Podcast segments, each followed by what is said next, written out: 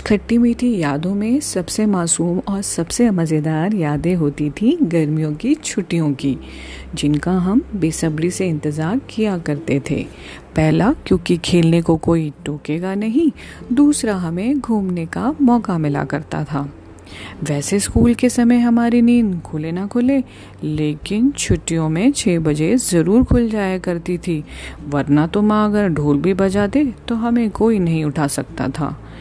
नीचे से दोस्त रोज़ आवाज़ लगाते थे पार्क चलने के लिए और हम आँखें मलते मलते चटपट तैयार हो जाते थे। फिर सुबह सुबह माँ के हाथों का वो गर्मा गर्म नाश्ता। आहा, वो आज भी महक याद है मुझे।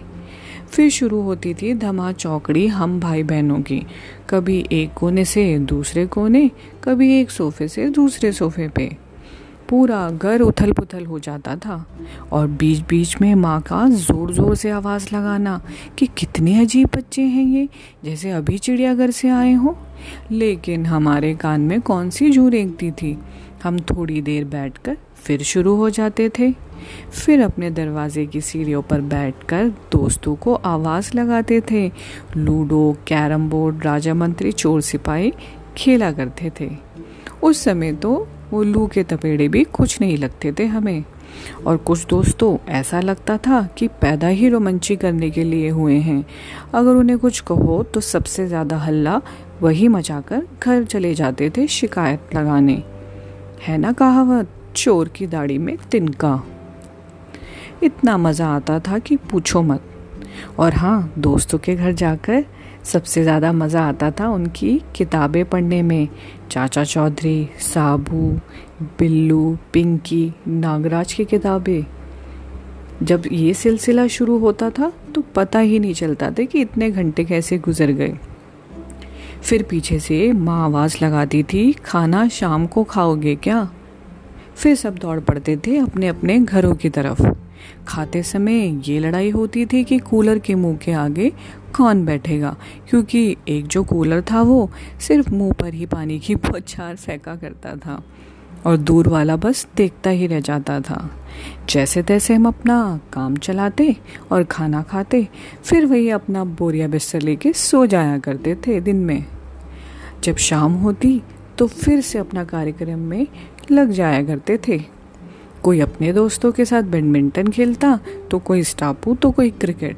पूरे मोहल्ले की रंगत अच्छी लगती थी गर्मियों की छुट्टियों में। ऐसा लगता था जैसे कोई मेला हो। बीच बीच में माँ ऐसी आवाज़ लगाती थी, जैसे रोल कॉल ले रही हो, हम आसपास है कि नहीं? मेरी माँ की आवाज़ पूरे मोहल्ले में गूंजती थी, वो भी बिना माइक के। पर हमें कौन सा फ़र्क पड़ता था? हम भी कान में रुई डालकर खेलते ही रहते थे, क्योंकि हमारी तो गर्मियों की छुट्टियाँ हैं भाई। छुट्टियों में बर्फ़ के गोले खाने में जो मज़ा आता था, आज की महँगी आइसक्रीम में कहा, उसके पास इंद्रधनुष जैसे कई रंग होते थे। और शाम को जब अंधेरा होने लगता तो पापा के आने का समय हो जाता था, और ये सोचकर हम सरपट भागा करते थे, क्योंकि पापा का हिटलर जैसा खौफ था। फिर शाम को जलता था दिया और मेरी माँ ऐसे पूजा करती थी, जैसे भगवान से प्रार्थना कर रही हो कि मेरे बच्चों का उद्धार करो माँ। कब इनकी शैतानियाँ कम होंगी? हम फिर कुछ अपने कामों में लग जाया करते थे। कभी किसी को धक्का तो कभी किसी को मुक्का। अब माँ की हालत सोचती हूँ तो समझ आता है कितना मुश्किल था वो दौर। उस टाइम पर आठ बजे समाचार चैनल की एंकर को देखकर इतना गुस्सा आता था कि बस पूछो मत, क्योंकि पापा अपना समाचार छोड़ते नहीं थे और हमें अपना करमचंद देखने नहीं देते थे।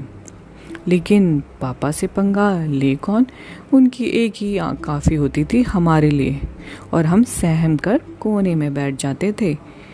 खाना खाकर ऐसी नींद आती थी जैसे हमने पत्थर तोड़ मेहनत की हो। लेकिन आजकल के बच्चों को ऐसी नींद कहाँ? सबसे ज़्यादा मज़ा तो तब आता था जब पापा ये फरमान सुनाते थे कि कल हम लोग गाँव जा रहे हैं और ये सुनते हम बंदरों की तरह नाच उठते थे। हमारे गाँव में बस का सफ़र हुआ करता था और हम इस बात पर लड़ते थे कि खिड़की वाली सीट कौन लेगा? इसमें भी हमारी बारियाँ लगा करती थी। हमारी नज़र मछली वाली गोलियाँ बेचने वाले भैया पर रहती थी। ऐसे लालच भरी नज़र से हम देखते थे कि शायद भैया को हम पर दया आ जाए। जब बस रात को चलती थी तो ऐसे लगता था कि चाँद तारे, पेड़ सब पीछे रह गए और हम आगे आगे भाग रहे हैं और पेड़ों को गिनते गिनते आँख लग जाती थी और जब सुबह होती तो हम पहाड़ों से घिरे होते थे। और सबसे ज़्यादा मज़ा आता था ननिहाल जाकर, जहाँ नानी का प्यार बात से लेकर घी से चुपड़ी रोटी में दिखता था। हम कितने भी मोटे क्यों ना हो, उन्हें हम हमेशा कमज़ोर ही नज़र आते थे। सबसे मज़े आते थे नानी के किस्से कहानियाँ और उनकी रसोई की गपशप। वो आज भी मुस्कुराहट ला देती है हमारे चेहरे पर। रात को सब एक साथ गद्दे बिछाकर सो जाया करते थे और तब चलता था किस्से कहानियों का दौर। नानी हमेशा अपने बागीचे की सब्ज़ियाँ खिलाती थी। सोचकर कि सारे विटामिन उन छुट्टियों में ही दे देगी हमें। नानी के आँगन में था एक अंगूर का पेड़, जिसमें चढ़कर हम बड़े नज़ारे लिया करते थे। बट लेकिन अगर गलती से भी नानी को पता चल जाए तो बच्चों खैर नहीं समझो। घंटों नदियों के पास बैठना, अपनी आवाज़ को गूंजते हुए देखना, पेड़ों की छाव में बैठना, बकरी के बच्चों को पकड़ना, यही थी हमारी गर्मियों की छुट्टियाँ गाँव में। जैसे दिन कम होते थे तो हमें ये याद आता था कि हमें स्कूल से मिलना, काम भी करना है भाई। कितने मज़ेदार दिन थे वो भी। इन्हीं कुछ खट्टी मीठी याद को आज भी हम याद करते हैं। तो आपके सामने पेश है चंद लाइनें गर्मियों की छुट्टियों पर। बड़ी ही खट्टी मीठी थी गर्मियों की छुट्टियों की यादें। वो राजा मंत्री की पारी, वो यारों की यारी, वो कूलर में सोने की होड़, वो छुट्टियों की तोड़ फोड़ हर दिन दमा चौकड़ी खुराफात मचाना, दादी का बीच बीच में आकर बजाना। जेबों में भरकर मछली वाली गोलियाँ, लगती थी लट्टू के गोल गोल घूमने पर बोलियाँ। छुट्टियों में बनते थे माँ का सरदर्द लेकिन हमें ज़रा नहीं पड़ता था फ़र्क।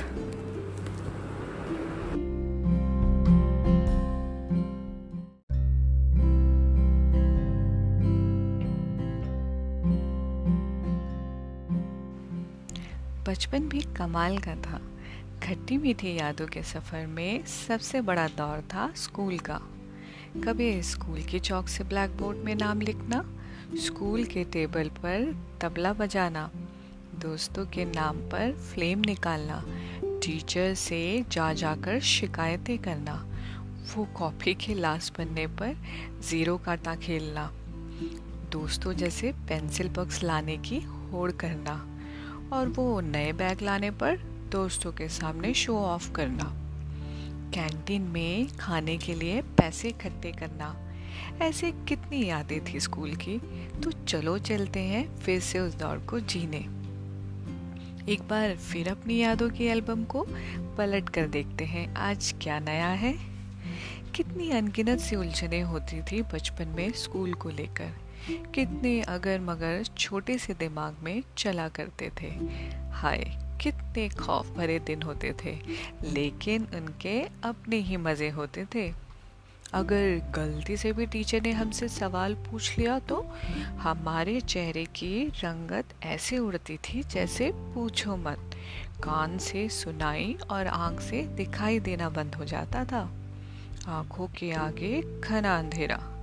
और सबसे ज़्यादा नानी यहाँ तब आती थी, अगर किसी ने ये बोल दिया कि इंग्लिश की कुछ लाइनें बोलनी है, वो भी स्टेज पर। उससे पहले वाली रात तो हो गई काली। पेट में अजीब अजीब सी तितलियाँ उड़ा करती थी। अगर हमने गलती से होमवर्क नहीं किया तो पीछे वाले बेंच में जाकर काम पूरा किया करते थे। ये सबसे खुफिया राज था बच्चों का। सबसे ज़्यादा मज़ा आता था, बताऊँ मुझे कौन से वाले पीरियड में? वो था लंच वाला पीरियड। आप भी हंस रहे होगे, लेकिन आपका भी पसंदीदा यही होगा ना?